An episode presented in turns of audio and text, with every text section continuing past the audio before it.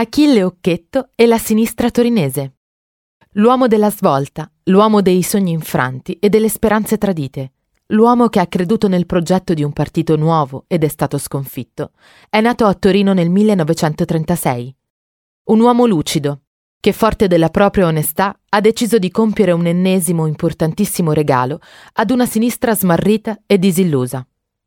Un libro, La gioiosa macchina da guerra, un'autobiografia morale collettiva uscita nel 2013, un viaggio alle radici della nostra cultura e delle nostre tradizioni, e anche naturalmente uno sguardo al futuro.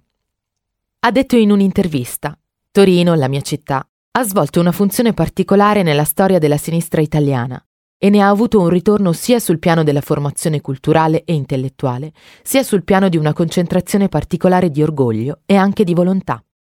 E poi l'intellettualità moderna, nella parte iniziale del Novecento, era profondamente curiosa e attenta allo sviluppo tecnologico e alla presenza della classe operaia nella società. Questo non poteva avvenire nella parte più contadina del paese. Ciò ha favorito la nascita di un nuovo pensiero da parte degli intellettuali, una nouvelle vague di pensiero, di modo di essere, di concezione della cultura, del paese e della politica.